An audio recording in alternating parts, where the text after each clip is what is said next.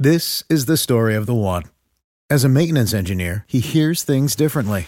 To the untrained ear, everything on his shop floor might sound fine, but he can hear gears grinding or a belt slipping. So he steps in to fix the problem at hand before it gets out of hand. And he knows Grainger's got the right product he needs to get the job done, which is music to his ears. Call, clickgrainger.com, or just stop by. Granger, for the ones who get it done. When you need mealtime inspiration, it's worth shopping Kroger, where you'll find over 30,000 mouthwatering choices that excite your inner foodie. And no matter what tasty choice you make, you'll enjoy our everyday low prices, plus extra ways to save, like digital coupons worth over $600 each week. You can also save up to $1 off per gallon at the pump with fuel points. More savings and more inspiring flavors make shopping Kroger worth it every time. Kroger, fresh for everyone. Fuel restrictions apply. Welcome to the Boneyard with Steve Robertson. As always, I am your good friend and host, Steve Robertson. Here on the Monday edition of the Yard, it's a kickoff of SEC Media Days. You guys know my feelings about the Dog and Pony Show. Not a big fan. I will be in Nashville. Matter of fact, once we finish up the show today, I'll pack a bag and I'll head to Nashville for a couple days. And uh, got to meet with 247 Sports folks. That they use this as an opportunity to meet with all the SEC publishers, whether we go to media days or not. So I'm gonna go to Nashville uh, meet up with the wife, have a couple cool days, and uh, we'll get some work done. And uh, you know, be a good experience. I love Nashville, man. Nashville's a great southern city. Perhaps my favorite southern city, not named Starkville. But as far as like a destination goes, a place to kind of go and hang out and have a good time, it's tough to beat Nashville. It really is. And Stryper's playing tonight at Basement East. I don't know if we're going to make the show or not, but I, I did consider that. So maybe on the ride up there, I'll decide. I've never seen Stryper in person. Maybe you have. But I can't say that I, I woke up and was like, hey, I got to go see the show. Uh, but uh, nevertheless, we're going to do a mailbag show today. I hadn't done one of these in a couple years, but um, I spent the weekend for about, uh, I don't know, 60 of 72 hours working on edits for the book to get that finished. You know, the, the original game plan was to get it all finished up by the 31st of July. We're going to be way ahead of schedule. I want to get this out as quickly as we can. So it'll be uh, September. If you haven't pre-ordered, go to whenthebottomfalls.com. That's whenthebottomfalls.com. You can pre-order. Uh, you can find those links on my social media accounts. But uh, if you can't remember that, just go to Dogpile the Book. All those URLs go to the same luxurious space. Also, some news too. Found out that we have uh, been able to uh, acquire six cases of Stark Villains. Yeah, so not a lot, but they found six cases. And uh, of course, you know, kind of cleaning out the warehouse and getting ready for the new book to arrive. They found out that they had some books in there that uh, were kind of tucked away. So you can get all of my sports books at the same website where you order uh, when the bottom falls. But again, any, of those URLs will take you to the same place. So be sure and check that out. Appreciate your support of the new book. The wife wrote the forward. Pretty special for me. And uh, got some other people that were special in my life that uh, I used some of their messages to me in the book. So they are both deceased now, but they're going to have an opportunity to be quoted in the book. That's kind of a cool thing to be able to do that. But uh, after working through the book for a few days, man, I'm really proud. I'm not gonna lie. I, um, you know, thought about writing this book about, uh, goodness, eight years ago. I think that's right, eight years ago. And uh, it's been kind of a whirlwind on the writing side for me ever since. I was writing this book. It was initially called "I Will Not Go Quietly" when I got the contract for Flim Flam, and then of course everything has changed since then so we kind of work our way back around to that. A lot of people wanted me to write the Leach biography this year. It hadn't even been a year. And uh, I've reached out to some people close to Mike. People like, I'm just not ready for this. So perhaps we do that next year. That's the hope anyway. But I'm not going to do anything without the permission of the family. So we'll work on that. And uh, eventually we'll do another book about uh, kind of like in the same vein as Alpha Dogs and Stark Villains. We already have working title for that, and that's State Greats. I've already, actually already got a couple of interviews done for that because there's a few people, some older bulldogs, I wanted to get them interviewed just in case they passed away before I wrote the book. And that could happen to any of us, but uh, we have some aging dogs and and uh, people whose stories that were important to me and I think important to you. So we're going to work that book up uh, in the next couple years too, and and then we'll kind of see. Eventually, I'll do that book of Bulldog baseball history. That's one of the things that I've you know really want to do, and uh, we'll just call that Diamond Dogs, right? And the definitive history of Mississippi State baseball. And I don't know how many interviews we do. We'll do a handful, but um, you know, I think that's something. One of those you know coffee table type books. It's something that's timeless, and uh, I'm really excited about eventually working on that. So that's kind of the five year plan, you know. And uh, a lot of people have asked me, well, Steve, how many books do you plan to write? Well, you know, I don't know. My answer to that is always, well, how many did Willie Morris write? That's a good goal. But uh, book number six will be available to you here in about uh, two months. And then we'll see. I think double digits is certainly in, in, uh, in within reach now. You know, it's like when I wrote the first book, I was like, well, I want to write another one, but I don't know what I'm going to write about. They wanted me to write the sequel to Flim Flam. My heart just wasn't in it. So I pitched them on Stark Villains, and that was a hit. And then, like, what are we going to do now? They said, well, there were a few other guys we didn't get to in Stark Villains. Why don't you write a sequel to that? So then Alpha Dogs kind of came to be. And then I was supposed to take a year off, and a friend of mine convinced me to release Bloomsville Leander just, yeah, just for fun, just to kind of stay relevant. And then we won an AFL championship and wrote Dogpile. So I haven't written anything in two years until this year. Last year was officially a year off. But, um, yeah, I, have got the bug, man. I enjoy writing these things, and uh, I really enjoy being able to document Mississippi State history. There have not been a lot of books written about Mississippi State sports over the years. Um, and I haven't done the math on this, but uh, I would venture to say that I, I've read most of them. And so there are a few of them out there. There were some one-offs, like people wrote a book about Mississippi State, but uh, nobody's written as much about State as I have, and so uh, I think that's part of my charge in life, and so I want to make sure that we do that. And uh, I will die with books unwritten. I mean, that's just kind of how my mind works. I'm already, I'm always thinking about the next thing. Kind of when I get a tattoo, as soon as I get out of the chair, I'm already booking my next appointment, thinking about what I want to get. As soon as I finish a book, because you get in that creative vein. And I start thinking, okay, what am I going to do next? What am I going to do next? And so I'm not going to make you wait two years. Uh, we'll do another one next year. And so if you're thinking about your holiday shopping plans, you'll have a new book this year and a new book next year. That's that's the plan. And uh, I've enjoyed I enjoyed the year off. And uh, of course, you know, uh, Dana was gone much of that year out in New Mexico. It's uh, well documented on the show. Uh, probably should have used some of that time to write a book instead of laying around feeling sorry for myself. But um, all that said, uh, I'm, I'm happy. I'm, I'm happy. I am. And uh, the wife wrote the foreword. I've read that. That was emotional for me to read. You know, uh, you know, it's one of those things that it's kind of a gift. You know, it's like when I first started talking about doing this book, I said, I want you to write the foreword. And she was like, Really? And I was like, Absolutely. You know, it's very special to me. Um, you know, we've got an interesting story and uh, some of her story is also in the book, but our story is, uh, you know, it's, it's, part of my pathway to uh, recovery. And so, and that, it's not just that that stuff, right? I mean, it's like it's also about living life in recovery. Yeah, how do you get sober? How do you stay sober? That sort of stuff. And so, it's not one of these preachy books, though, man. I, I sent. Um, I'm really proud of all of it, but the last chapter especially means something to me. I think it's maybe the most important thing I've ever written. And I sent it out to a couple people in recovery to kind of say, listen, I don't want this to look kind of showy or preachy or anything. And both of them have given me very positive reviews. And so I'm excited about the book. And after working through it, you know, because when you write it, you're so emotionally invested in what you've just written, right? As many of you are on Twitter and Facebook or message boards, and all of a sudden your post gets deleted. Wait a minute, you know. Just imagine that when there's like 85,000 words and so that's kind of what we were. And so now that I'm a little bit removed from writing those earlier chapters, I can be a little more objective in the editing process. And it's very exhaustive work. And so I worked through all that stuff the last few days, and um, I'll send the final four chapters in before I leave for Nashville, you know, kind of with my stamp of approval. And then it'll come back to me with a little more things here and there. It's a, it's a long, laborious process. As I've said many times, it's fun to plan a book, it's fun to start a book, it's fun to write a book, it's not any fun finishing a book. Because everybody out there is like, I want to write a book someday. Well, you, be careful what you wish for. There's a lot of work to it. And uh, I've gotten to the point now I'm not quite so sensitive when it comes to the editing process. I used to be a pain, man. Things would come up because, again, my heart's in every word.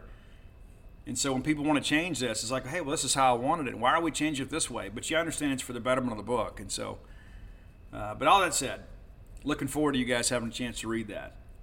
I didn't make it to Bulldog Burger Company over the weekend. I will do that when I return from Nashville because I have not been able to uh, to satisfy my craving for the sweet heat chicken sliders.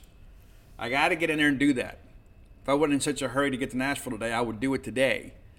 Uh, but all that said, man, Bulldog Burger Company, it's a place that I can always count on. There's so much in my life at times. It's like, you know, things happen and you're disappointed. I'm never disappointed when I go to Bulldog Burger Company. I'm always elated and excited to get there. And when I leave, I always leave satisfied. You would be the same way. Bulldog Burger Company is a great place for lunch, a great place for dinner, whether it be a work thing or a night out with friends or your family. It is a great place to go spend some time putting your feet under their table and let them take care of you.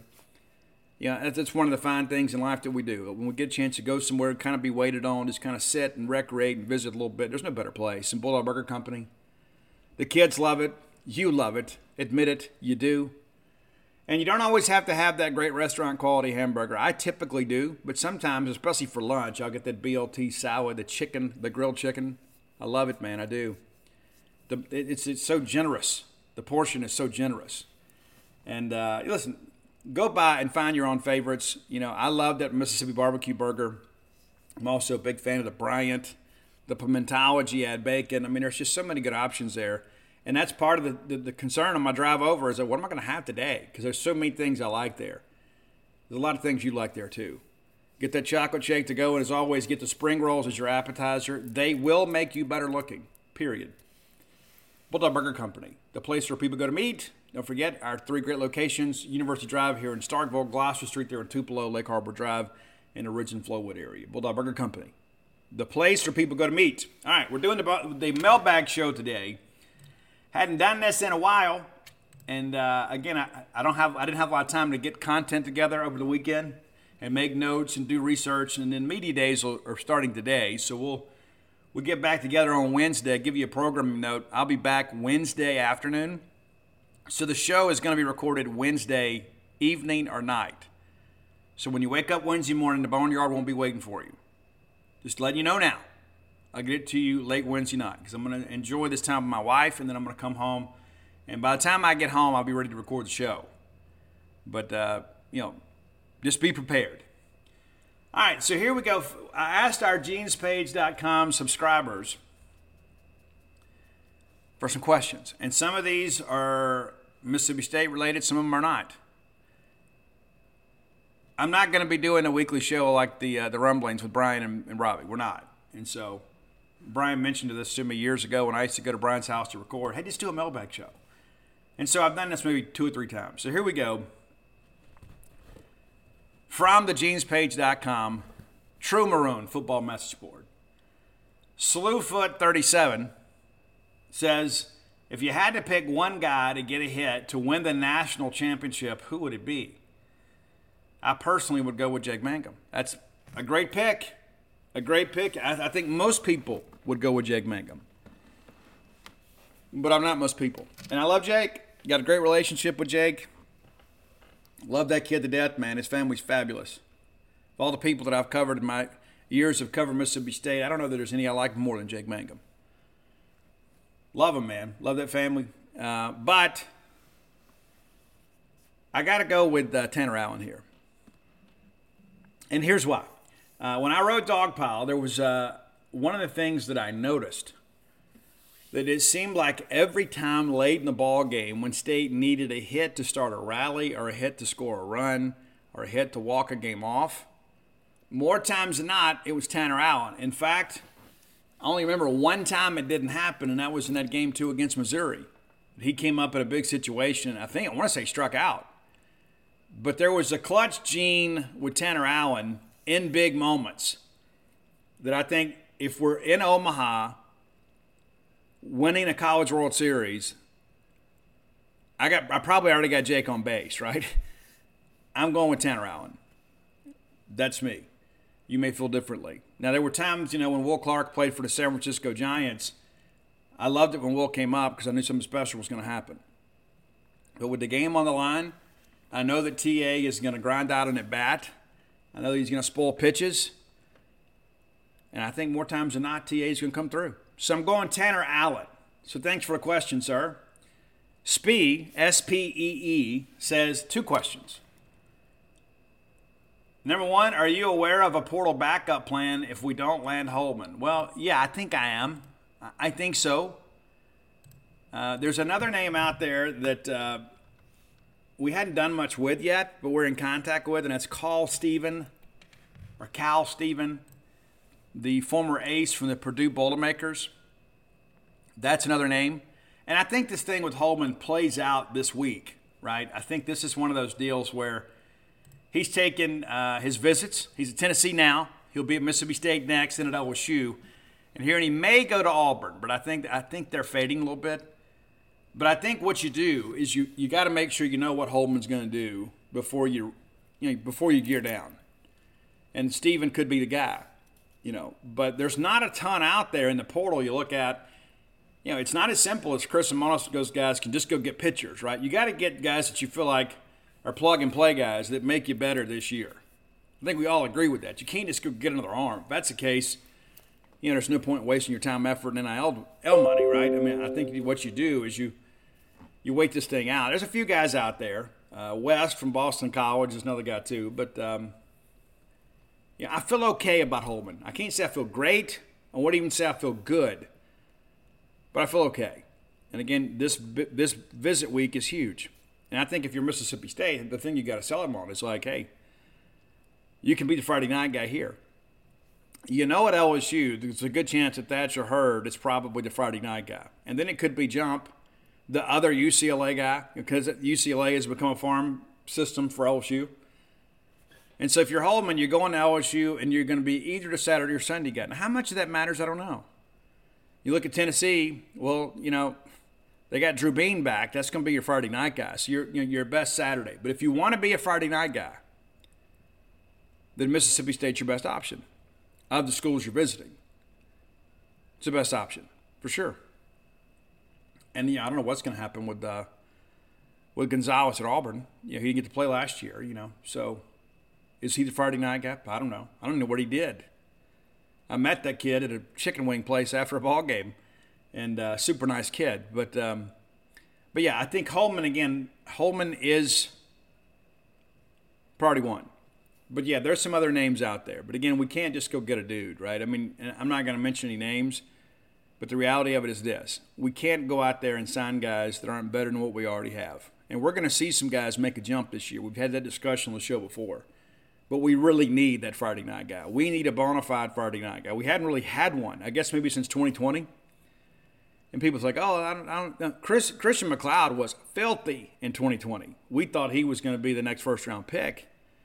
And it was kind of up and down in 2021. And we, you know, we had some really good games with him and some other ones not so much. But, uh, you know, Bednar, of course, ended up being our best guy down the stretch, but he wasn't your Friday night guy, you know, right? And so you kind of understand my point. We, we haven't had that guy from day one. You say, this is our Friday night guy. This is the guy that's going to go out here and win a bunch of games for us. We need that because it allows you to move Lofton, uh, Durangelo, all back a day. You know, all that's important too. Right, Bulldog fans, our friends from Tecovas want to remind you that uh, it's festival season, it's concert season, it's sundress season. Yes, it is. And you know you need some nice boots to go along with every bit of that. And Tecovas is your stop for the best in Western wear. Tecovas has seasonal and limited edition offerings this spring and summer, including men's and women's boots, apparel, hats, bags, and so much more. All Tecovas boots are made by hand in a very time honored tradition with timeless styles that are always on trend. And Tecovas has first wear comfort, so no break in period. You know how tough that can be with a brand new pair of boots. You can put these bad boys on and ride that ride with a smile. It's hard to find this level of comfort paired with this same level of style. So stop by your local Tecovas store, have a complimentary beverage or two, shop the new styles, the smell of fresh leather, and a friendly staff are always at your service. Many stores even have leather custom branding to make your boots truly personalized. And with regular live music and events, there's no in store experience quite like it. If you can't make it to a store, visit Tecovas, that's T E C O V A S dot com. They offer free shipping on all boots, as well as free returns and exchanges shipped right to your door. Go to Tecovas foodsports.com and find your new favorite pair of boots today. Why are so many dogs suffering from health issues? Actress Katherine Heigl, who's helped save over 16,000 dogs through her personal foundation, says they're seeing more issues than ever with dogs' joints, odors, and their health than ever before. After doing a ton of research, she feels there's one place we can all look to improve our dog's health their food. What she's discovered is that many dog foods are made in a way they can actually create toxins that could possibly be wrecking our dog's health. And that's true for many of the premium brands as well.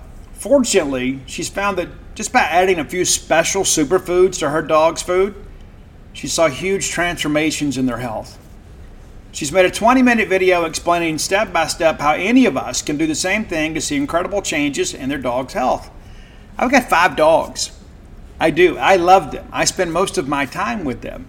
In fact, Mojo, my Mama Blue Heeler, has helped me write six and a half books now. I want her to be as healthy and happy as possible. So if you feel like you do about your dogs the same way I do, let me encourage you to go to badlandsfood.com forward slash boneyard and watch Katherine's video right now. And again, that's badlandsfood.com forward slash boneyard. Be sure and check it out and make sure your pet is happier and healthier than ever. This is the story of the one. As head of maintenance at a concert hall, he knows the show must always go on. That's why he works behind the scenes, ensuring every light is working, the HVAC is humming, and his facility shines. With Grainger's supplies and solutions for every challenge he faces, plus 24 7 customer support, his venue never misses a beat. Call quickgrainger.com or just stop by. Granger, for the ones who get it done. Number two, percentage chance of flipping Daniels, Beavers, and Echoles. Well, that's a good question, too. Well, he's referring to Kahnen Daniels from West Point, who's committed to Florida, Cameron Beavers from Bay Springs, is committed to Ole Miss, and uh, William Echoles is committed to Houston. I would say the most likely of the three might be Beavers. Uh, Daniels, I, you know, I feel like he's locked in with Florida. Now things could change. Obviously, Billy Napier and them have another mediocre year, and they're projected to. That might cause some trouble, and uh, I think State would be in a good position to get him. Cam Beavers, here's my look. And I like Cam Beavers a lot. I think he's going to be a two, a true three tech. That said, he is going to have to put on a lot of weight. He's not the biggest guy. Got a big frame, real strong kid, but he's going to have to add some mass. So you look at him and you say, you know what, this this is a developmental guy, even though he's ranked high. This is a guy that uh, you have to project with about I don't know 60 pounds on him, 50 to 60 pounds. What's that going to do to his athleticism? Right, that's the thing. I think he'd be okay. I think he can carry the mass and still be an athlete. But I think State could get him if they wanted to. I've heard there's a lot of you know, there's a lot of ebb and flow with this thing with him and Ole Miss. And then there's Echoles. I think Echoles really wants to go to Ole Miss. I know there's a lot of people that continue to suggest it's going to work out, it's going to work out. Uh, and it may. But I, I would say, you know, you know, working through all this, it's just all of them are possible. I don't know how probable any of them are. So I couldn't really quantify a percentage. But could State sign one of the three, two of the three, all three of the three? I guess it's possible, but it's not very probable. But I think when I look at Daniels, I think he's a difference maker, though. If you could have your pick between the three, I'd pick Daniels. But I think Beavers is probably the closest to flipping. 84 Dog says, could this potentially be the best sports year in MSU history? I have high hopes for football, very high expectations for men's and women's basketball. I'm optimistic the baseball lineup will be very good and expect marked improvement from the pitching staff and a ton of contributions from the portal. I think it could be you know, I, I, I, laugh at some of these projections, and you know, maybe I don't know football. I think I do. I mean, I've covered it for a long time. I've watched it my entire life, and I, and usually, uh, old wins in college football.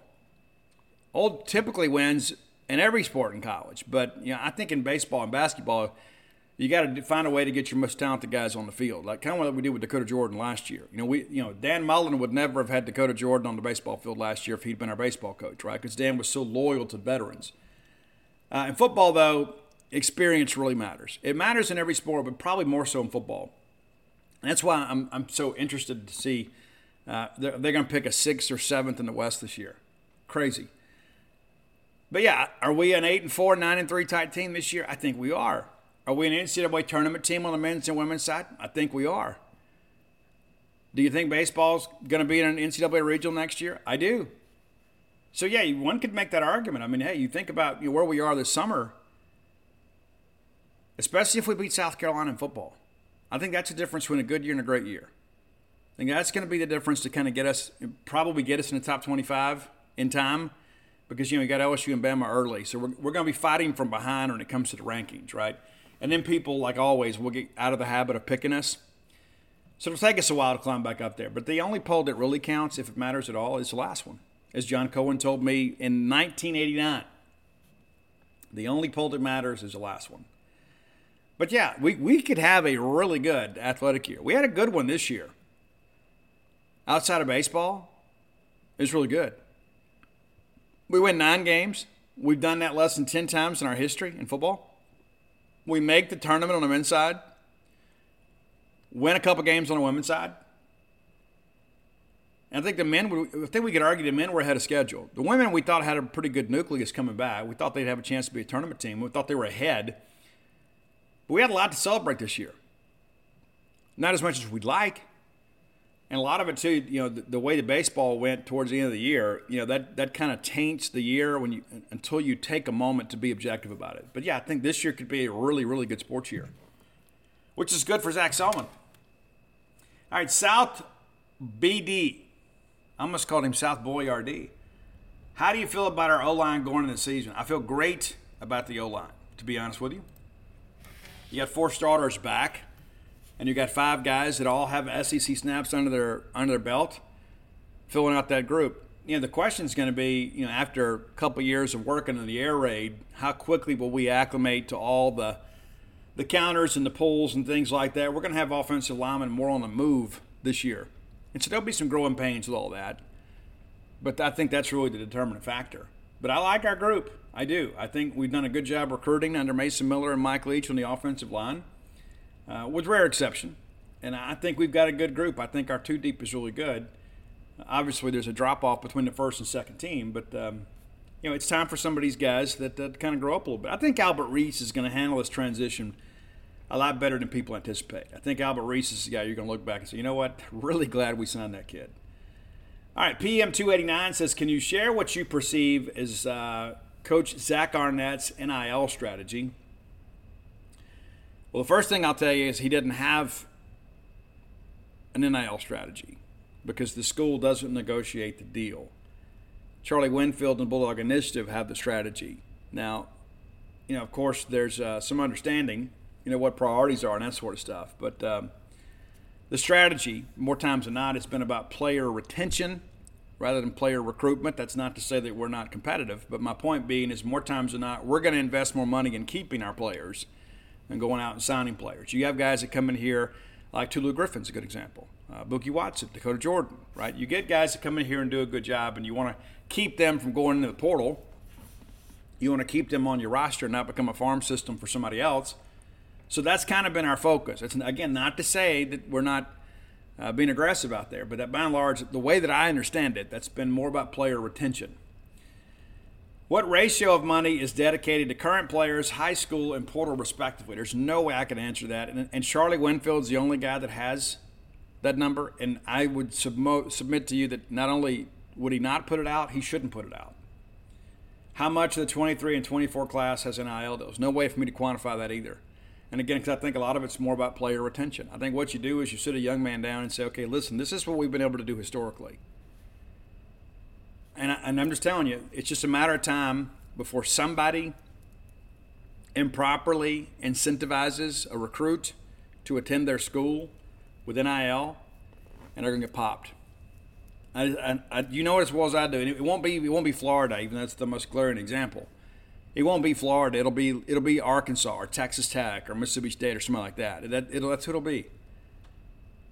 So you got to be smart with that. How has this money and strategy compared to baseball and basketball? Again, I, I really don't know how aggressive we are in all three sports, but from what I understand, we're competitive in all three. Um, and we could always use some more. A lot of people to think, well, NIL money comes from the school. It doesn't. It comes from you all. It comes from fundraisers. You know, we did Rock Vegas last year. I don't know if we do it this year. A lot of people want me to do it. Um, now that I got a book behind me, you know, maybe we'll start sitting down having some discussions about that. I don't know. But uh, we got to figure some things out. But yeah, a lot of these questions you're asking, I'd love to, to give you a better answer, but uh, they're questions probably better asked to Charlie Winfield, and I don't think you're going to get the answers just because that stuff is private and should likely stay private. I was there by golly. What a great username. He's been with us for a long time. I was there by golly. Did Sleep Theory reference your book in the Another Way lyrics? Well, I actually referenced them. And uh, I think I told you the story before. When I was on my way back from New Mexico from seeing my wife, and I decided maybe it was time for me to write a book. And uh, this song came on, and it just fit my mood perfectly. And it's a song called Another Way from Sleep Theory, a band out of Memphis, Tennessee. Some big things are happening with them. They're on the road with Shinedown right now. Another one of my favorite bands. And uh, but both of their singles have gone to number one. Another Way and Numb have both went to number one. I love their sound. Uh, Cullen, the vocalist, is outstanding. Numb is a little more aggressive in another way. Another way is kind of a power ballad in, in some respects. But when I was considering writing this book, the song Another Way came on, and that, that whole that line about when the bottom falls and goes up in flames. Uh, when that part hit me, I thought, you know, this is about a breakup, but this feels like a recovery thing, you know, because the metaphorical bottom. People like, oh, they finally hit bottom. Guys, the only true bottom in addiction is death because things can always get worse.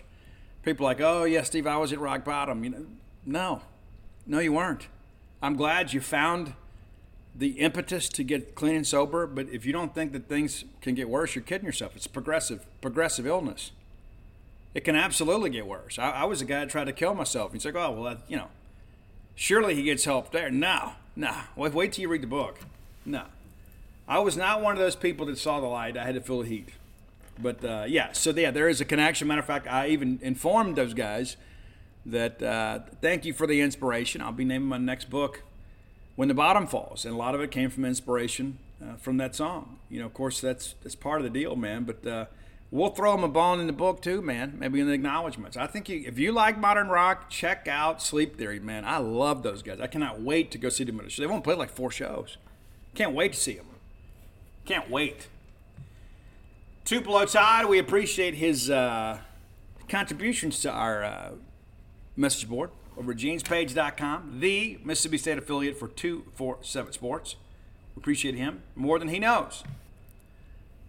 And he poses an interesting question. If you had to choose between A, leading the hottie toddy cheer at an Ole Miss game, or B, singing the MSU fight song in front of a Davis Wade crowd while wearing nothing but your underwear? Well, there's no decision to make here. Bonus question, because he knows my answer. Which MSU logo would you have on your underwear? Well,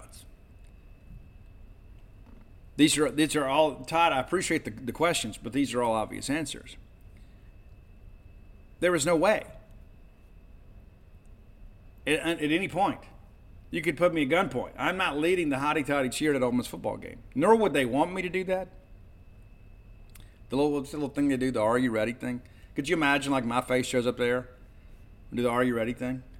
That'd be crazy. No, I would happily sing, uh, and I would. It depends. Do I want to wear boxers or briefs? That's a good question, right? I guess it depends on the weather. But what state logo? Well, it's got to be state, man. It's got to be the script state. Period.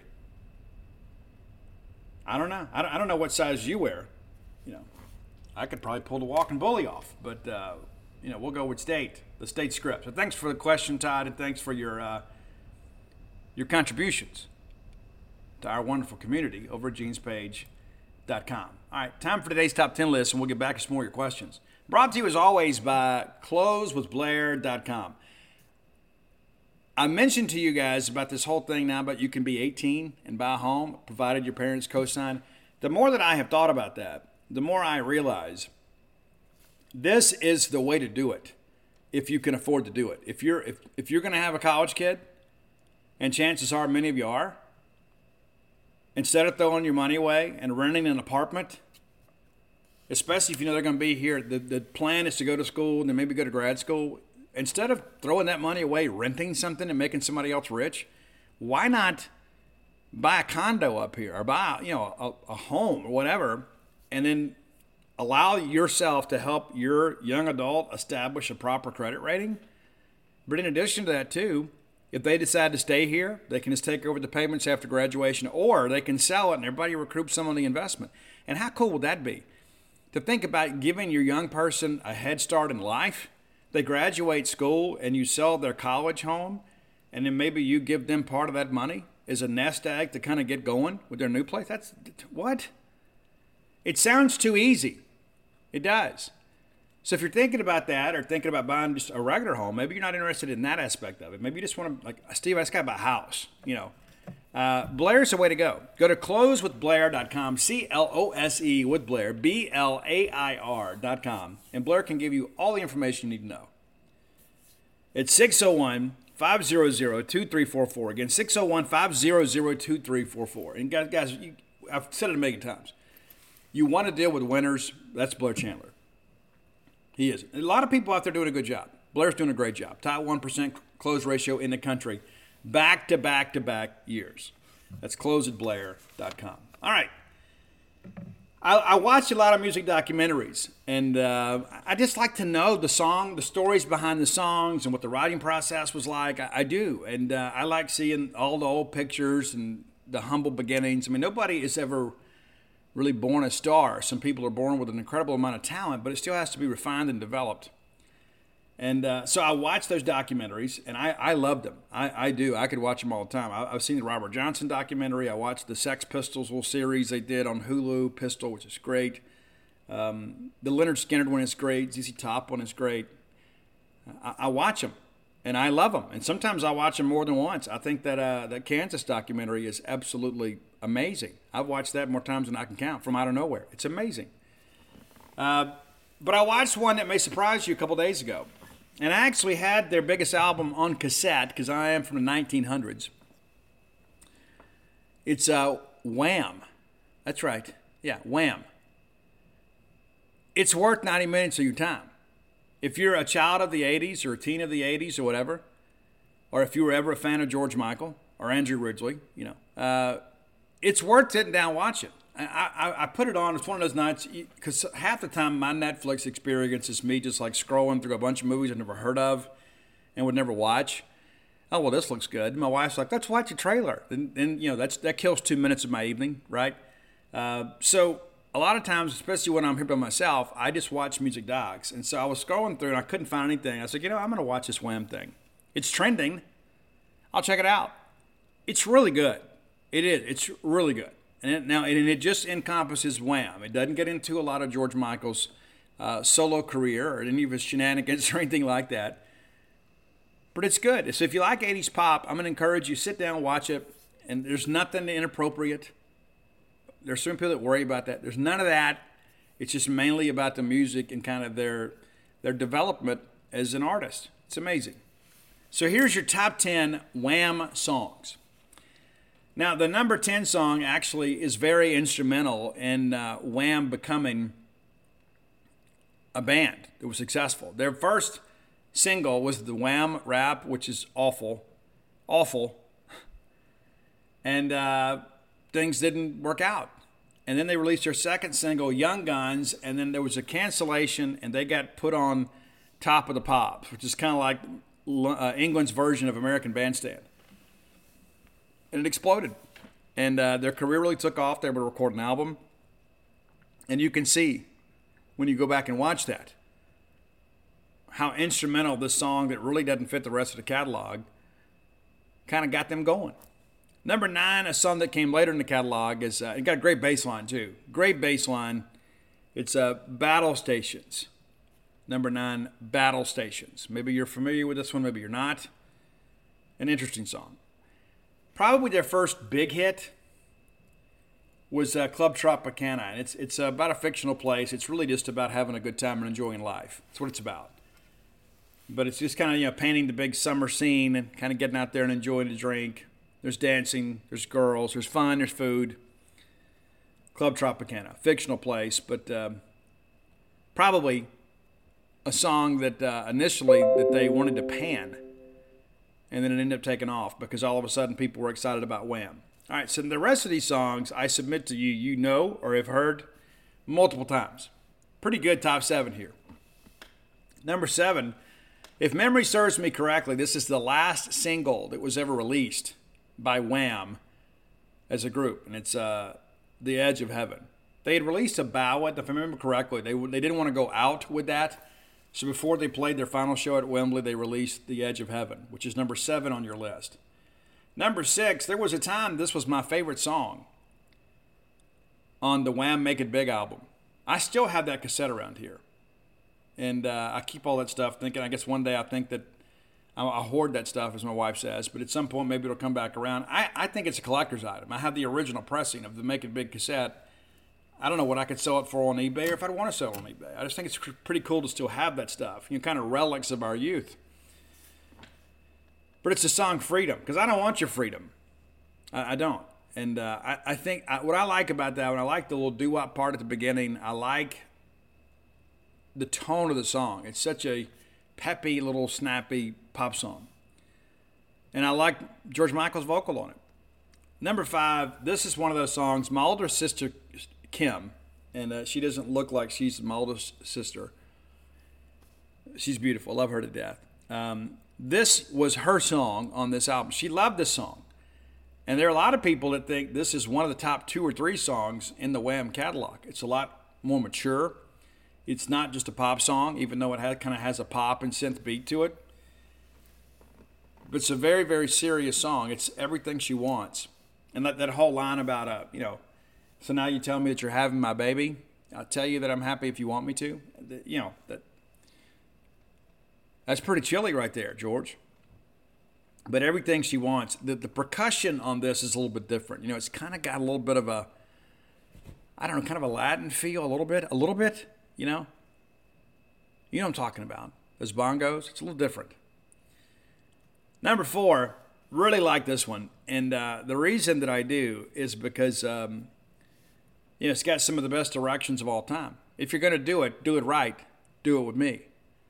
I'm your man. Number four. Really like this one. And again, the stomps and the claps and all the additional percussion really make this an uplifting kind of, you know, poppy song. But it's one of those things too. It's there's so much of this in the Wham catalog that it's a little more positive.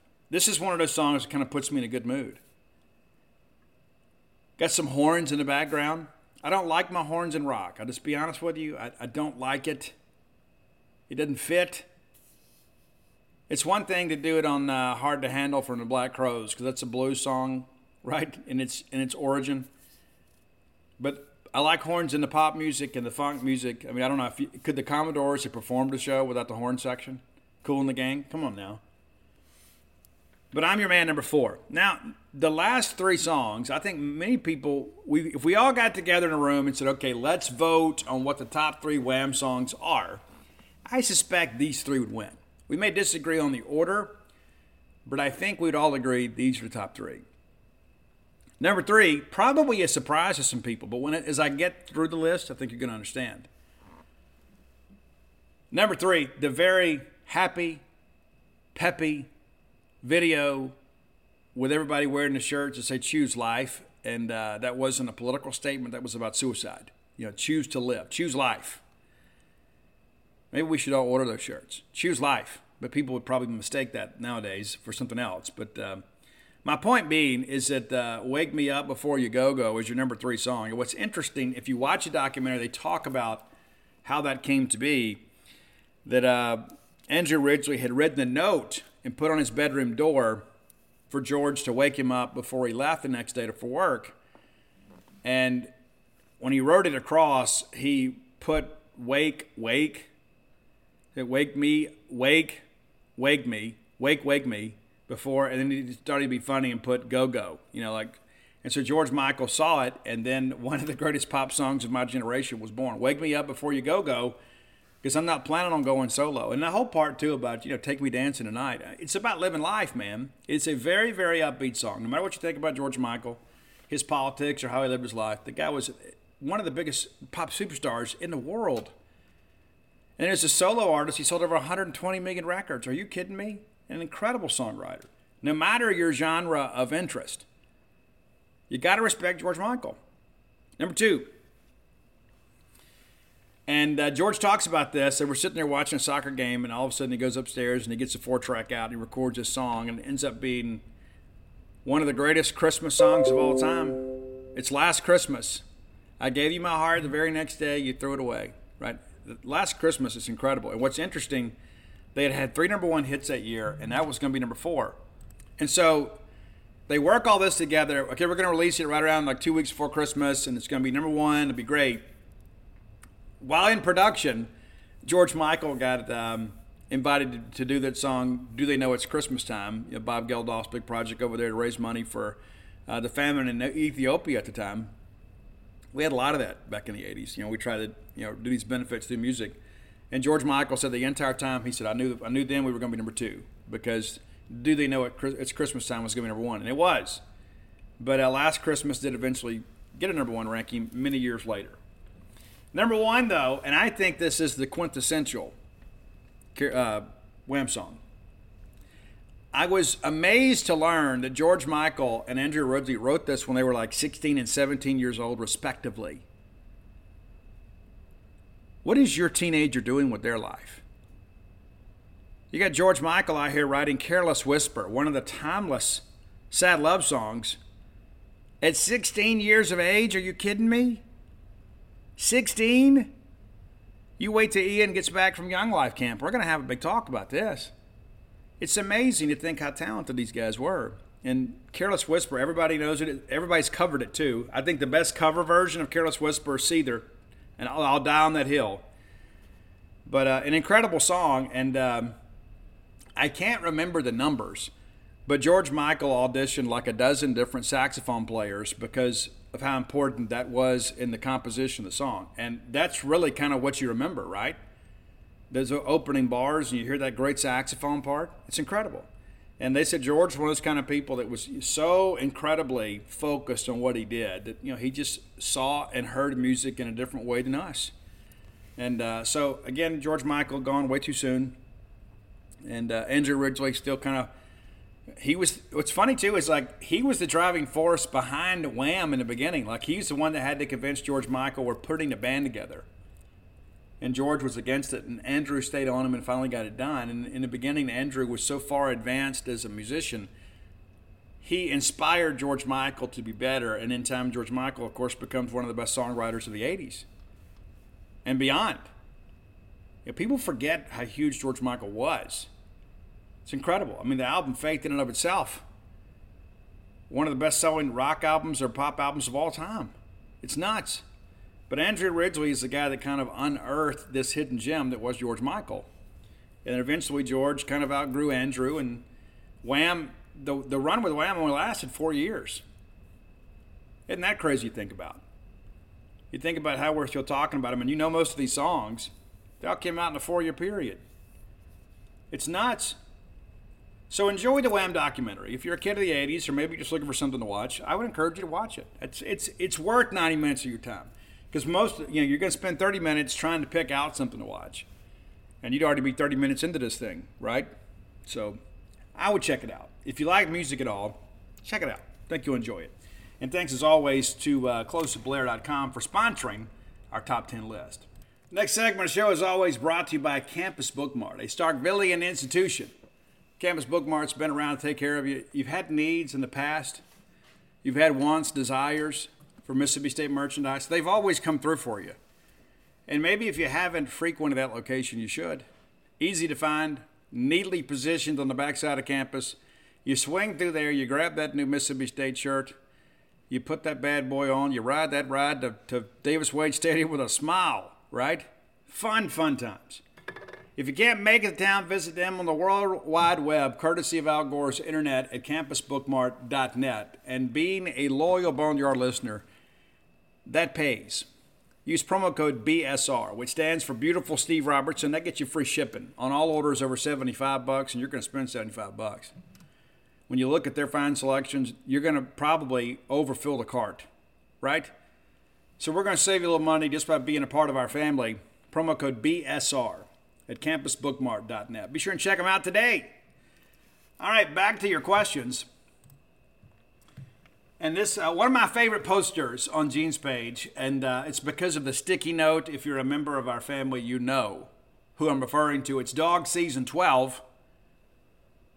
Out of the new assistants on staff that have never coached here before, between Barbay, Bump, Friend, Schmidt, Dewberry, who do you hear the most positive and glowing reviews on behind the scenes as far as recruiting?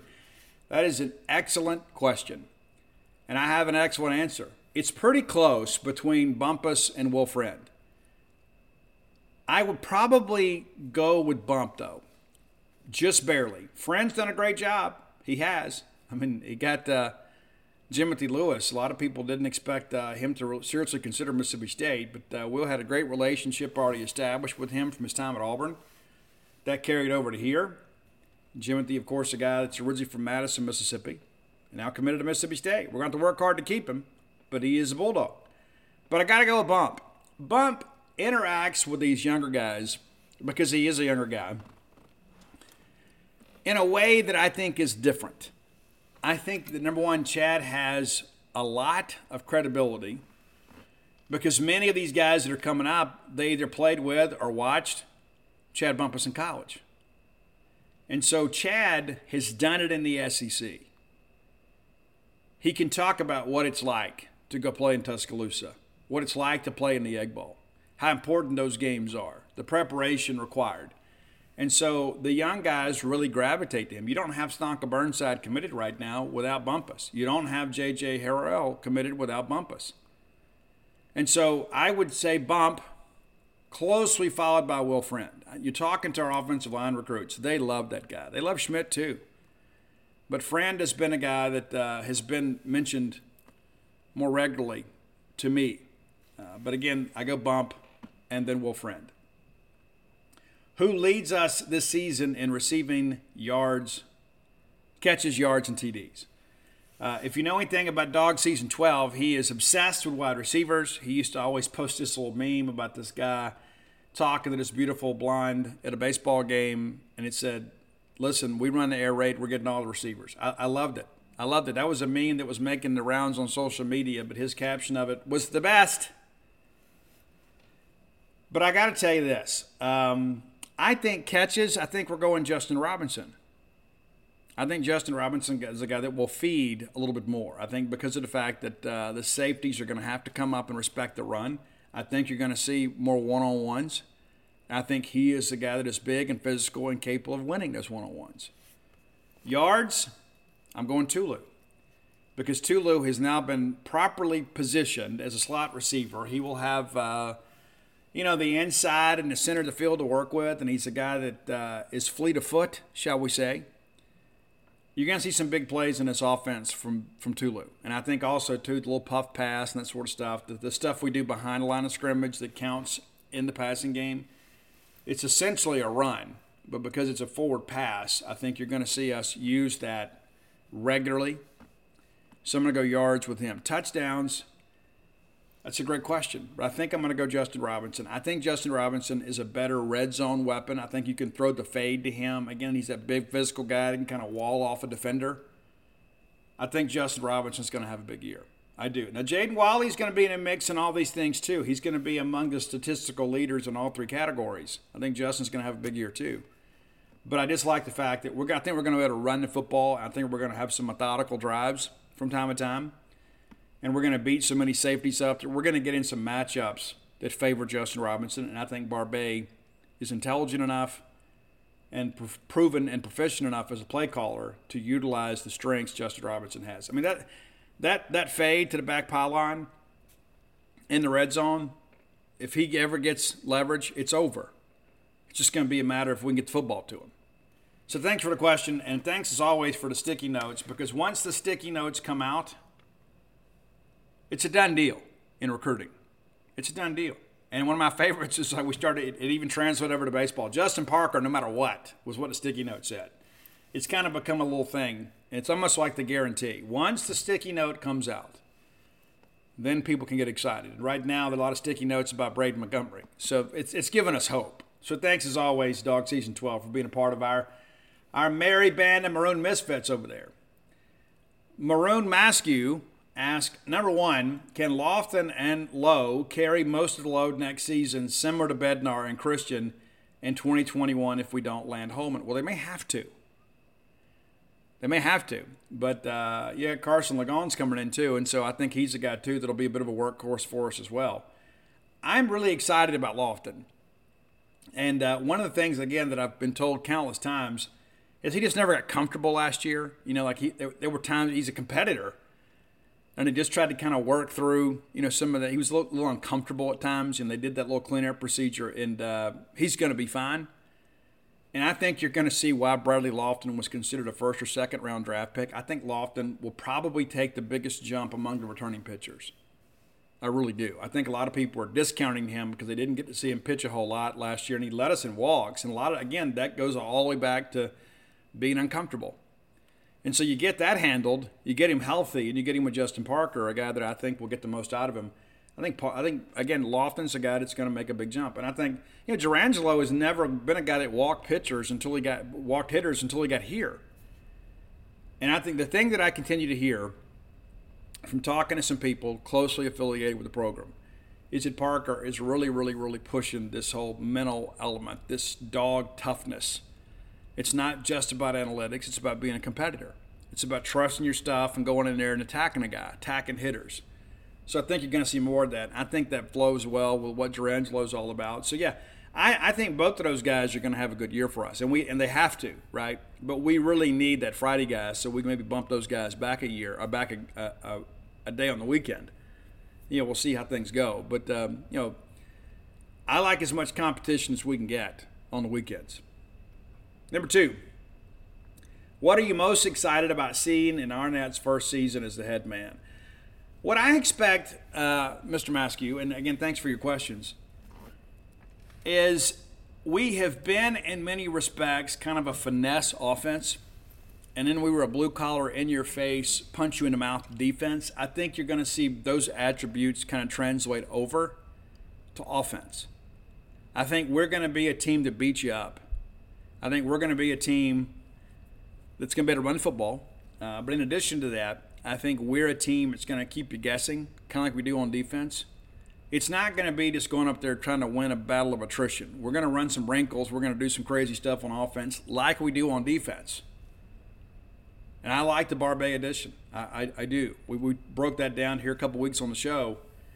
But Zach is a guy that has really restored, I think, in many respects, the physicality and the unpredictable nature of defense. It's a big play defense. And again, we go back and talk about what Arnett has been as a player and as a coach. This is another guy that's got credibility in the room. And I think he is going to instill many of those same attributes that he possesses on the offensive side of football. So I'm eager to see us play a more physical brand of offensive football. Love Mike, love the air raid. It was fun. It probably didn't work out as well as we hoped, but we won nine games last year. But I think we're going to be more multiple on offense, and I think that's going to also save some wear and tear on the defense. I think we're going to beat people up. Oink two two seven. Got to pick only one: pumpkin pie or sweet potato pie. I don't like either. But if I had to pick, I would go with sweet potato pie. I would rather have sweet potato casserole with those marshmallows on the top but I'm not a huge fan of either. I'm not a big fan of orange.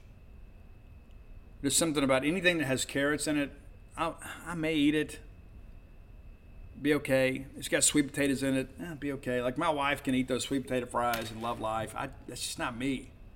I can eat pumpkin pie if it's um, I don't know if, it, if it's in great situations, but um, I would never pick either. Like if I had the choice, like if you laid them all on a table, if I had to pick between those two, though, I got to go sweet potato pie. JC10 says, Why are sports analysts so lazy when it comes to Mississippi State? I don't think it's just Mississippi State. I think many people are just lazy by nature. That's what a lack of accountability does to people, right? Like I love the like the hot take. Like one one of my favorite favorite follows on Twitter is uh, freezing cold takes. Like people come out with these hot takes and they're completely wrong. I think a lot of people just, you know, that's one of the reasons I don't go to SEC media days. I've been a couple times, and um, number one, you don't learn a lot from it. Uh, our people will be there. Robbie will be there. Dave will be there, and uh, we're going to cover it. But I, I, just don't like going.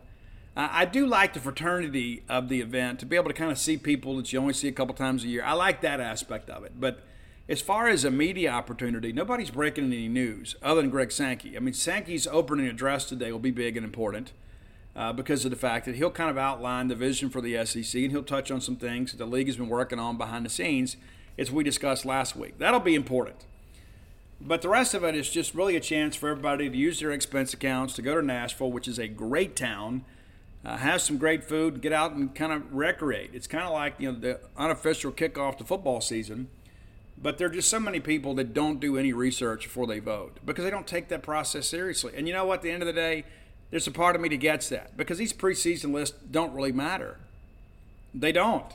Now, the honor of bestowing a young man with a preseason All SEC honor, that's pretty cool because that makes the wall in the football complex, right? It's something that it's a nice accomplishment. To be respected by the SEC media is a big deal as an individual. But as far as a team goes, it means nothing. I think Mike Leach said it about last year. I don't care what they say. Why would I ever ask those guys advice on anything? Right? That's what Mike said.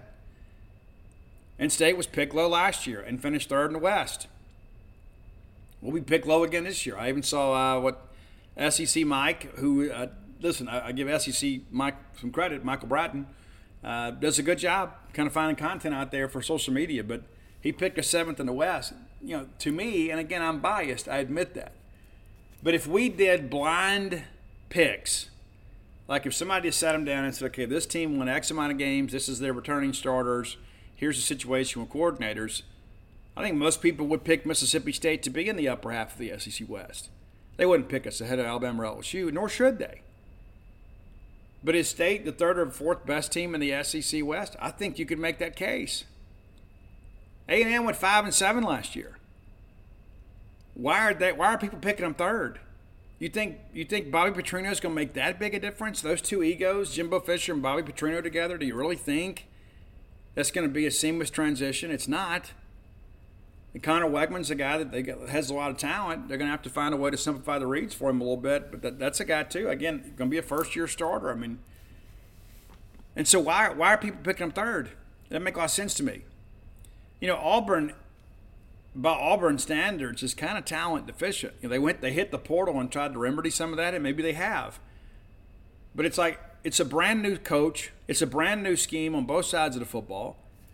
And so a lot of people are saying they're going to be sixth or seventh. And you look at Arkansas and you think to yourself, okay, you got KJ Jefferson, you got Rocket. Absolutely. Should be a, a tremendous running game. They always have a good offensive line. As long as Sam Pittman's there, they will.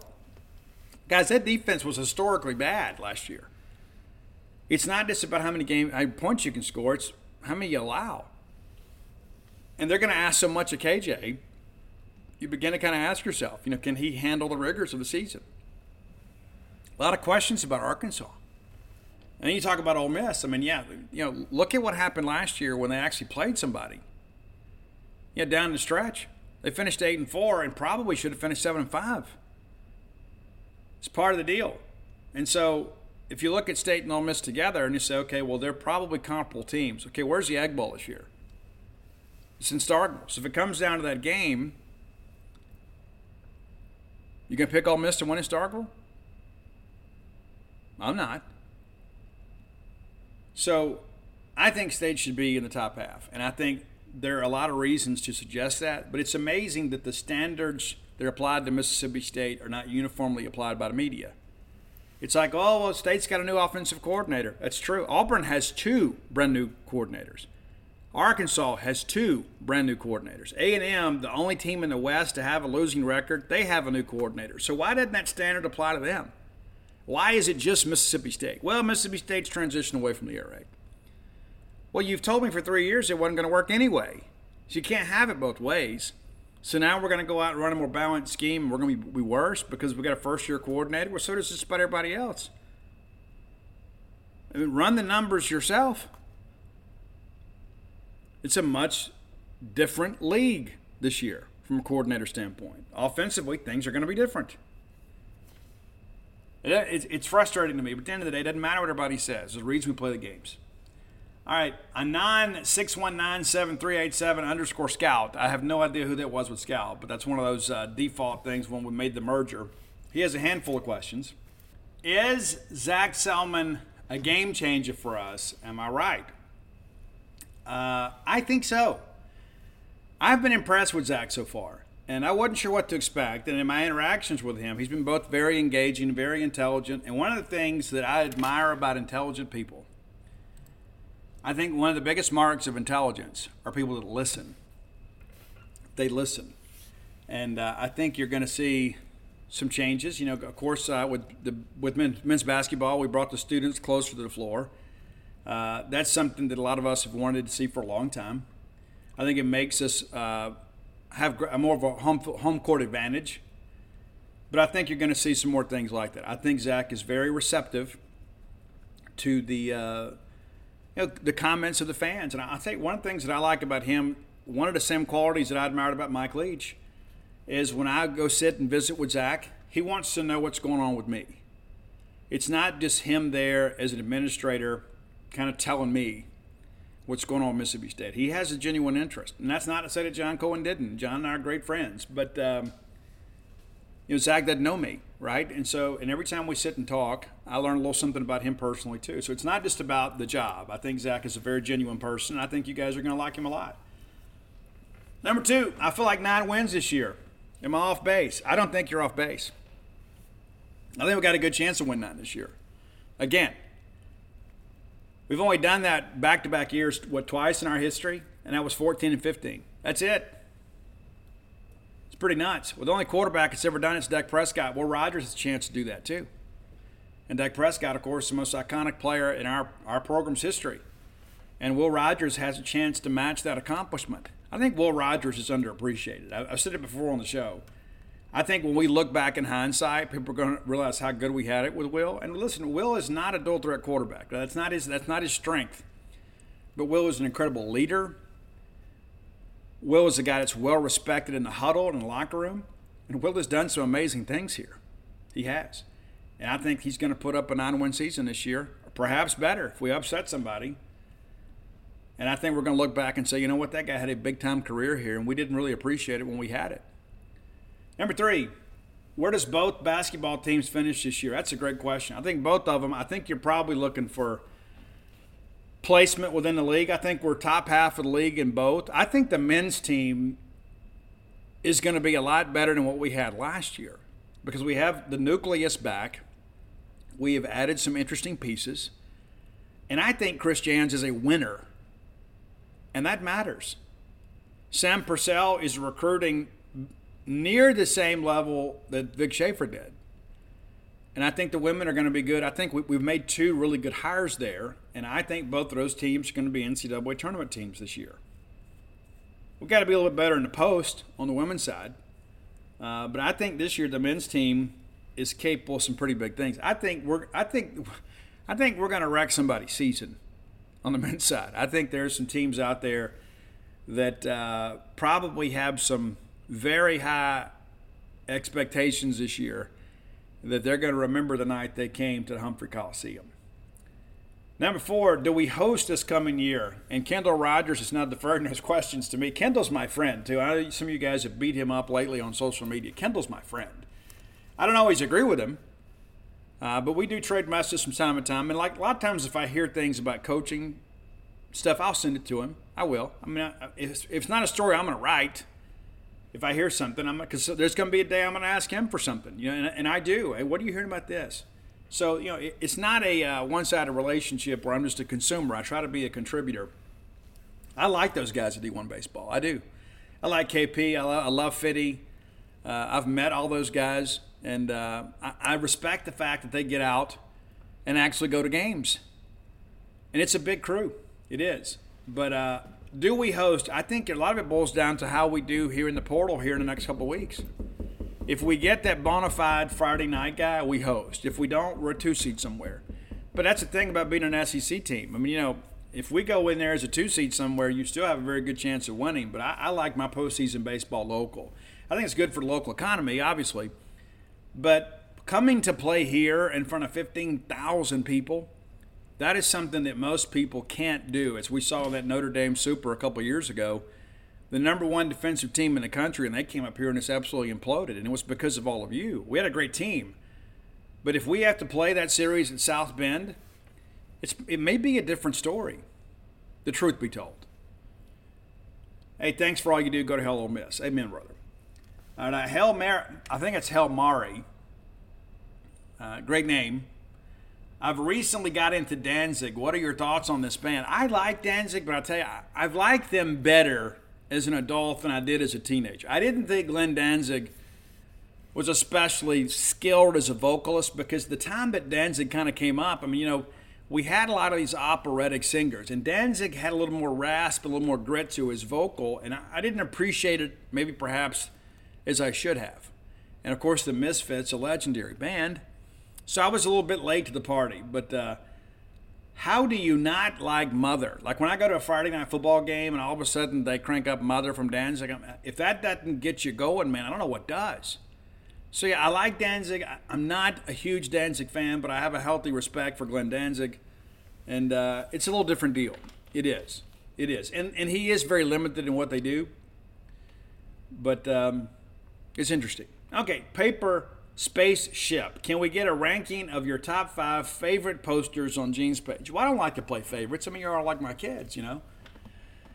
Um, I don't know that I could give you a top five. Let me think about that for just a second. Let me. I, I do like Dog Season 12 a lot. I, I do. I, one of the things I like about him, number one, he's usually very positive. But in addition to that, when he and I degree, disagree, it's never a personal thing. Like we can have the opposite take and still be friends. And I think there, if more people were like Dog Season 12, that we can agree to disagree and still have respect for each other, the world would be a better place. And that, and there have been times we've had some very heated discussions about things that we both disagree about. We're very passionate about.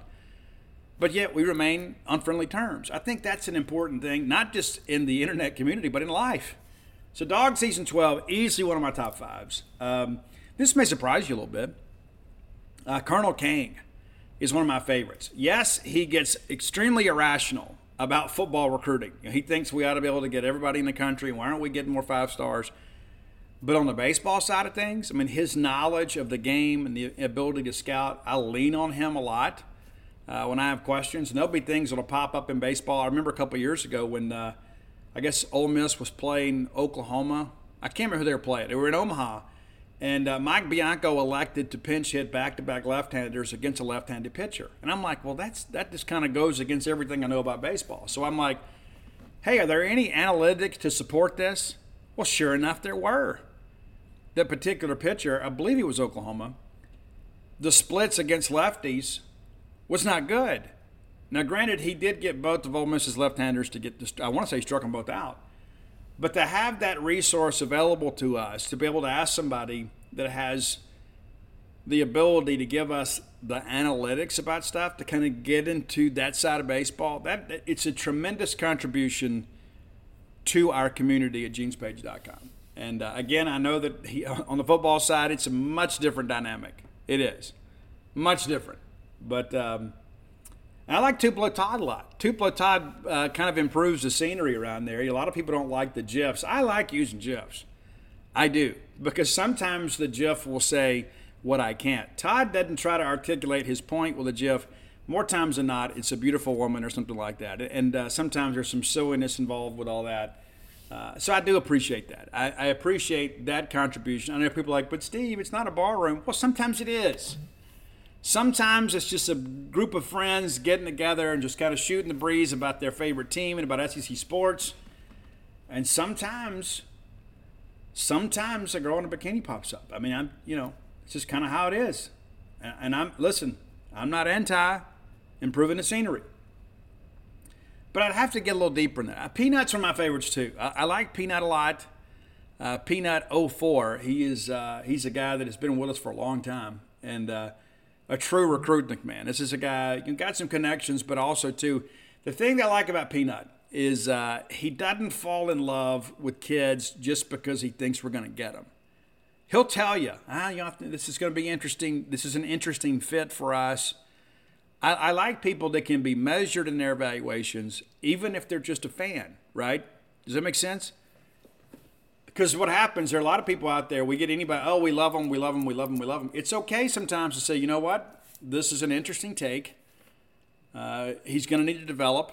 And I think Peanut does a good job of managing and kind of navigating through the emotions of the recruiting process and the reality of the recruiting process. Because there's a lot of kids out there that have a lot of numbers and stars next to their name that may not be the best fit for Mississippi State. And I'm not trying to sit here and say we shouldn't go out and recruit the most talented players. We, we should. We absolutely should. But we got to get guys that, mesh well with what we want to do. And I think Peanut does a good job of that uh, for sure. And then I got to go uh, MBB24, another one of my favorite baseball posters. Uh, a guy that I've known for a long time. Uh, you know, and one of the things too is I can call him and I can say, "Hey, what uh, what are you hearing that you didn't put on the message board?" You know, and uh, I like people like that. But hey, listen, I, I could I could talk about our people all day, man. I'm so incredibly grateful to the people that have uh, that have been with us, man. We've been doing this a long time, and uh, I, have been a part of Gene's page now for 22 years, and uh, it just kind of blows my mind to think about that, you know. And I've I've had wives that have come up to me at book signings that'll say, you know, my husband grew up reading you. I said, how old is your husband? Oh, he's 25 or 30 or whatever. Oh my goodness, you know, I've been doing this a long time, and there are a lot of our posters that have been with us for 20 plus years. It's amazing. It is, and uh, we've had a record year, and uh, you know, uh, we're at an all-time high in subscriptions. It's remarkable to think about that. That you know that we could continue to grow all these years later. And I think a lot of that's because we're doing a better job than anybody. And uh, I don't know what the future holds, but I know this. I know that uh, that we're going to be part of it always, and it's always going to be our goal. And we've recently added some new writers to the site, and uh, trying to always add some value to the membership. So uh, that would be, and I know right now somebody's going to PM me. I can't believe you didn't pick me. This is just kind of off the top of my head, right? It's not an official ranking, but um, yeah, there's a lot of people that contribute a lot. Uh, to our message board community, a lot of people that love Mississippi State, and at times they have some connections, but uh, you know, that's the better part of this. It's a place that you can go and interact with other Bulldog fans that are kind of like minded. And one thing that I'll give you a lot, a lot, of credit for, there are sometimes people will change my mind. Like I'll have an opinion about a player or about a situation. And sometimes people get out here and they'll kind of lay it out in a way I start second guessing myself. I'm thinking, you know, this is probably, maybe I had this wrong. I think that's the better part of maturity, uh, maturity sometimes too, is to be able to admit you know what, maybe – maybe I should listen to this person. Maybe they're maybe they have a better take on it than I do. And uh, I that happens to me quite frequently, to be honest with you. All right, C. Frost. Who will make a major impact on this year's football team that isn't being talked about much today? I think it's Jaquarius Spivey, to be quite honest with you. I, I, think number one, nobody has film on how we're going to utilize the tight end position, but Jaquarius was a jumbo X in a previous scheme. He can catch a football, and uh, I think he's a guy too that uh, was eager to get back. And I think that he is a guy that's kind of a secret weapon in many respects. Is he going to lead us in receptions? No, he's not. But I think that he can be a guy, especially on third down, that really puts linebackers in conflict. He is a walking mismatch. I think Jaquarius Spivey has a chance to do some big things. How would you rank in order J.J. Johnson, Jerious Norwood, Dicenzo Miller, Anthony Dixon, Vic Ballard? That is a great question. Uh, I'm going to go just based on individual talent here, not on who had the best career statistically. But I got to go with J Rock. J Rock is number one for me. J Rock, one of the most explosive players, and uh, played on some really bad teams. And God, how bad would we have been if we didn't have him? But I got I got to go J Rock number one, and then uh, I think I'm going to go J J Johnson number two, because the SEC in the late 90s was very, very physical. It was a much different league. You had to be a grown man to play then, not in any way to diminish the talent of everybody today, but with everybody spreading you out, it's a much different deal. The physical rigor that was demanded in the late 90s, because you had a lot of, uh, you know, I formation, 4 3, cover two, a lot of football played in the box. You had to be a grown man, and J.J. Johnson was. From there, it gets kind of interesting, but I got to go with Boobie. I got to go with Boobie here. Uh, number one, at some point, you got to look at and say, you know what, he was a guy that didn't always play on great teams either. If Dan Mullen had come along a year before, I mean, Boobie could have been maybe a second round draft pick. I mean, we got the best out of Boobie. and the thing that I, he's just an infectious guy that loves Mississippi State, but also a guy too that made everybody around him better. And then I, this is probably a surprise here. This is tough to do, but I'm going to go Vic Ballard. Vic was part of some really good teams at Mississippi State. I think he was underappreciated as a player. And he was a guy that was very reliable and dependable, and you knew what you were going to get every time he went out there. And then Dicenzo. And, and again, that's not to say Dicenzo was terrible, but Dicenzo also had the benefit of having Dontae Walker with him much of his career. Uh, but Cinzo was a guy, too. You talk about a winning ball player. He's not a guy that, you know, if you, would go pick out at the NFL draft combine and said, that's my guy. But Senzo with the Senzo shake, man, I'm doing it right now. You know, I loved it. I loved it. And, and again, I, I feel terrible ranking Dicenzo fifth because you're talking about some of the five of the best running backs in the history of Mississippi State football. So to even be included in this group is quite the honor. So while he's fifth, he's not last. If you understand what I'm saying, there's no way in disrespect to Cinzo. I love Senzo. Still see him around.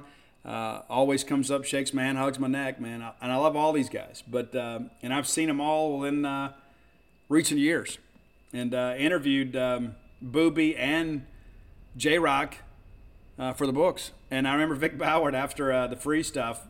Vic tweets out, called me a legend. I mean, that's that means a lot to me. I mean, Vic's a guy that I went and saw play in high school. Matter of fact, when I went to go see him play as a senior, we weren't even recruiting him. We were recruiting his teammate, who I can't even remember his name. And then Vic ends up going to Mississippi Gulf Coast, and we go back and recruit him, and he became uh, a pro. Amazing. All right, Bernardo's right hook, uh, an, homage to uh, a dark day for us in Hawaii. Out of Conan Daniels, Daniel Hill, and Juju Pope, who are most likely to land as our top running back in this class? I, I told you earlier, I don't think it's going to be Daniels unless things really fall apart with Florida. We're still on him, and you say, How do we lose a kid at West Point? Well, there's some other factors involved. I like Daniel Hill a lot and uh, he's pushed his decision back a little bit. He's going to decide next month. I just don't know if we're going to be able to get that thing done. I, I think he's going to make Alabama tell him no. I know South Carolina has some juice. I don't even know if we get a visit from him. So at this point, I can't with any confidence say that we're going to get him. But I do know that we're working hard to improve our standing there. And you would think, you know, being the son of a former Mississippi State player, we wouldn't have to work this hard, but we are. And there's Juju Pope. I think Juju Pope. I think I think we take him. I think I think if, if we're based on these three, I think Juju Pope, who's committed to Arkansas, I think he is the most likely of those three to choose Mississippi State. Bulldogs two three one. Are you worried about South Carolina? Yeah, a little bit, a little bit. That's going to Williams-Brice to play is going to be interesting. I, I've never covered a game there. We don't get to play there that often, which is a shame. That's why this new schedule rotation should be a good thing for us. I mean, I don't know how many of you folks have been to Williams-Brice. I've never been.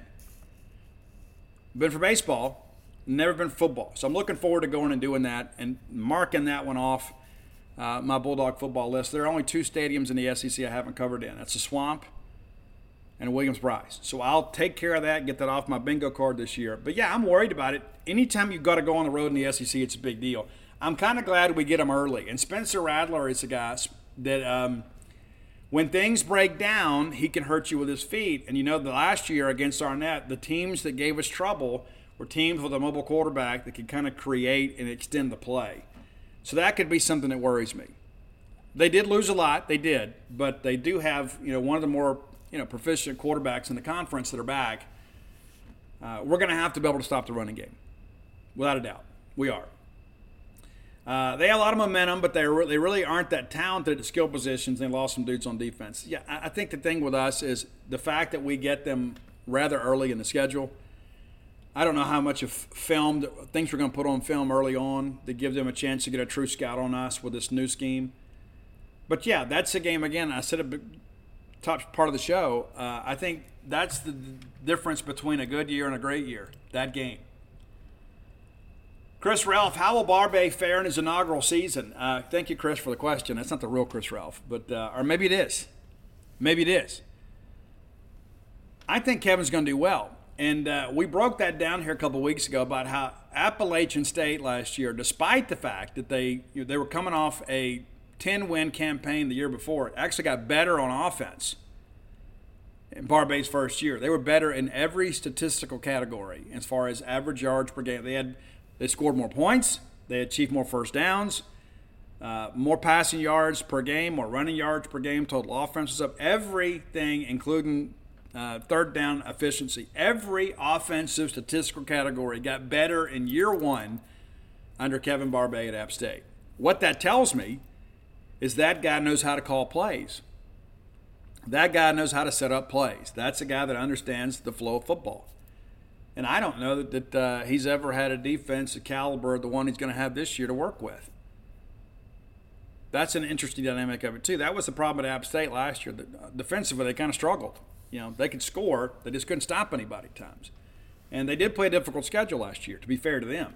But, uh, but all that said, I think Barbay is going to do well. And I think you benefit from having the veteran quarterback and four starters back on your offensive line. And the, the truth of the matter is, we're not having to depend on first year Bulldogs. Right? I mean, Jeffrey Pittman's a guy that may see some carries you know. Uh, but you know, Woody Marks is an established back. Simeon Price is a guy that really showed some flashes down the stretch. Justin Robinson's been in the program now for a couple years. You know what you got in Tulu. You know, so you're not having you, you, Kevin Barbay is not having to bring guys in and then teach them about college football. He's only having to teach them about his scheme and his philosophy. So I think he hits the ground running. Davis Wade Dog, with our final question of the day.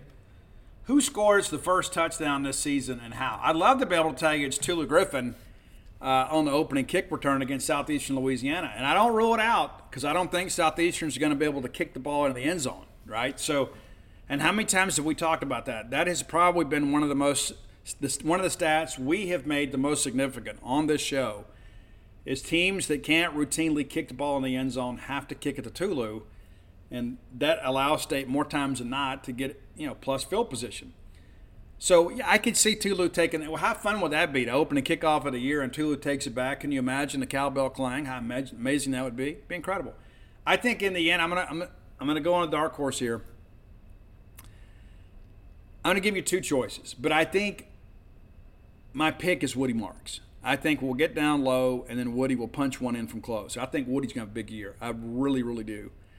But I think Jaden Walley, uh, Will Rogers and Jaden Walley, that's probably my, my second pick is Will finding Jaden. Will has a great rapport with Jaden. You can tell sometimes he really looks for him because Jaden Walley has a ridiculous catch radius, absolutely ridiculous, and uh, a penchant for the big play too. But I think what will happen is we'll get a big play and we'll get inside the 10 and we'll give it to Woody and Woody punches it in. That, that's my pick. Uh, but yeah, I'd love to be able to see Tulu light the crowd on fire. And uh, how much fun would that be? I'm so excited for football, man. Uh, and media days are here. And listen, we got some baseball portal stuff to navigate through. But listen, you know, it's, it's football time, right? It's football time. And, and, not to mention the portal stuff's down. There's kind of a handful of names for a couple spots. But SEC media days are here. It's time to get hype, kids. It is. And I am hype. And I know you guys are as well. That's an important part of this listen, we need you to turn out and support the team, home and away this year, as often as you can. And uh, I, I can tell you this some of my favorite memories as a father is looking back and taking my kids to games. And in the beginning, it mainly it was just me and Ani. Ani and, and uh, my friend Ernie Turner and his son Nick, we, we had season tickets together. And uh, we went for years and years and years. And, and every year we said, hey, we want to knock off a road location this year. We want to go to one road game a year. And we did. We went to LSU, went to Auburn, of course, we went to Alabama. And uh, those were fun moments, not just because I was excited to go, but to see the joy and the excitement of my son. And eventually it became Ani and Audrey, and then Ani, Audrey, and Mia, then the, all everybody. And uh, I've taken them to Arkansas. I've taken them to bowl games. I remember we uh, a couple years ago we played the St. Petersburg Bowl. We all left on Christmas Day and my poor wife, you know, she's uh, she's here, you know, and uh, had to work, couldn't go with us, but uh, she made an incredible Christmas dinner for us that we ate about ten in the morning, and then we drove all the way to St. Petersburg, Florida. We got a few hours sleep, and went and go covered that ball game, and thankfully we won.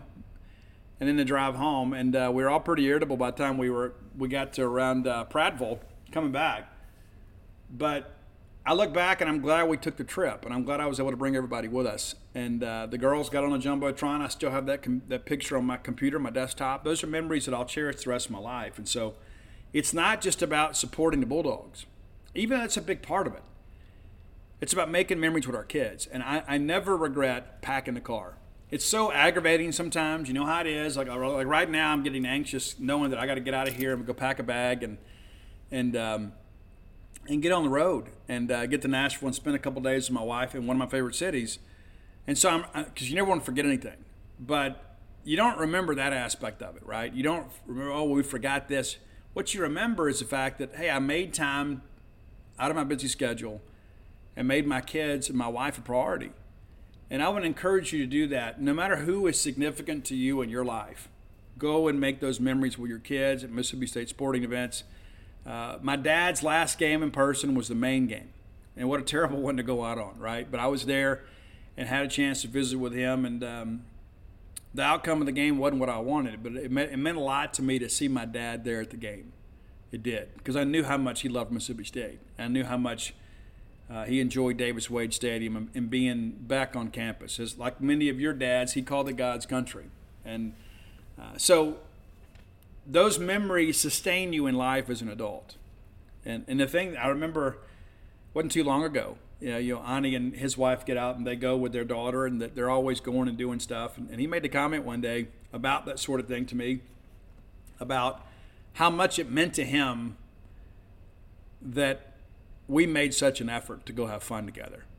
You know, whether it be a concert or whether it be a ball game or whatever, that nothing was ever too big a deal and nothing was ever too much trouble. You know, he and I drove to Minneapolis, Minnesota one time so he could go fight in uh, a national taekwondo tournament that he qualified for. I mean, those are you know, those things. It's not just about you seeing them; it's about them seeing you and seeing you make the commitment. And there's a reason Ani played college baseball, and it wasn't just natural talent. It's because of the fact that I think we taught him that hey, the world's a big place, and you've got opportunities out there. You, they're not just limited you know, to your little natural environment here. You can get out and go do some amazing things in life. And so I encourage you as always, buy those road tickets, and maybe that's all you can do. You know, maybe it's like, hey, Steve, I'm already buying season tickets. Let's commit to one road game. And maybe you're not even a season ticket holder. You're like, Steve, it's so tough for me to get away and go. I can make one game a year. Well, how about one year? And I know we want you on campus as much as possible. But maybe if you can only make a game or two, maybe go to Auburn and maybe if you live in uh, you know a foreign land like Texas, you know, we'll meet you at College Station. But it's important that the Bulldogs see you there too. It's not just about you seeing them from an entertainment value. You're a part of this experience. And I can tell you, as a guy that was on the sidelines for many years, what it means to those players to turn to that corner of the end zone and to hear you guys cheering them on. I'll never forget that uh, that game at Arkansas when Beniquez Brown blocked that field goal in 2015 and how De'Runnya Wilson immediately ran to that little one tiny sliver of our fans in Razorback Stadium to celebrate with you guys. You guys matter. Don't ever think you don't. You do. Again, if you hadn't done so, go to dogpilethebook.com and you can get everything there. That again, when the bottom falls is there, Stark Villains is there, Flim Flam is there, and again, six cases of Stark Villains. Again, here we were thinking we only had a handful, and we got six cases. So a lot of you were thinking, well, I just won't have it. Well, now you can get it. And uh, again, it's been boxed up and waiting for your order. So get that taken care of. And I sign all copies. Right? Anything that's ordered through the website is signed. And uh, when the pre-orders come in for when the bottom falls, I'll go down there in Jackson and we'll spend uh, a day or two signing books, and they'll get those things shipped out to you. So I appreciate your support. Uh, if you hadn't done so, go to StarkVillains.com, pick up some Stark Villains gear while you're uh, in the process of outfitting your family. You're going to need those hoodies. You're going to need those t-shirts, and they're a cool shirt too. Again, that's starkvillains.com. I'm going to get out of here and uh, wish you guys the best. And again, reminder: the Wednesday show will be late. I'm just telling you now. And I, I saw some. I, I wasn't even going to talk about this, but one of those guys on Twitter is like, "Well, Steve's always pushing back deadlines." Well, you know, when you own the company, you could do that too. Uh, but the reality of it is, is that I'd love to be able to be on schedule with you guys. Sometimes Monday, Wednesday, Friday is about the toughest schedule I can put together. Um, but the reality of all that is, is that uh, between writing a book, raising a family, and having to run this household more times than not by myself, I'm doing the best I can. So I just ask you for a little bit of grace. It's not about laziness. It's just sometimes it's difficult for me to fit everything into a day. Uh, the, the over the course of the last week, even though we've had nothing going on, I've worked about 18 hours a day. So not that I feel the need to explain myself, but I don't want there to be any misunderstandings. I'm just kind of sit around all day uh, watching Netflix. There are most days in this house the TV never even gets turned on because we're working. It's what we do. And speaking of, I'm going to take a couple days off and uh, head up to Nashville and recreate with the wife and uh, meet with our folks at 247. We will get a little work done there at 247 headquarters and uh, going to do some video hits and things like that. So I don't know if they'll let me wear the hat or not. We'll see. Uh, but look for that content here in the next few days uh, over at genespage.com. And again, thanks as always for your support of everything that I'm involved in. I couldn't do any of this without you. Hope you guys have a great week. We look forward to talking to you on Wednesday. But until next time, let's all live our lives in a way we make more friends than enemies and that people can see a difference in the way we live. This is the story of the one. As head of maintenance at a concert hall, he knows the show must always go on. That's why he works behind the scenes, ensuring every light is working the HVAC is humming, and his facility shines. With Grainger's supplies and solutions for every challenge he faces, plus 24 7 customer support, his venue never misses a beat. Call clickgrainger.com or just stop by. Grainger, for the ones who get it done.